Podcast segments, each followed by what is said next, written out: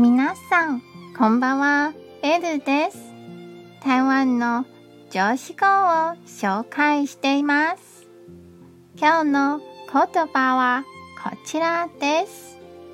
自らを抑圧してはいけません。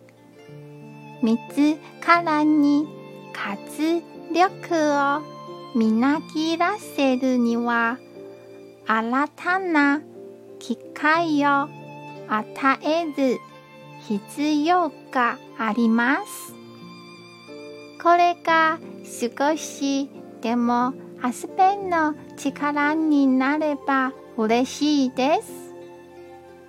今日も一日お疲れ様でした。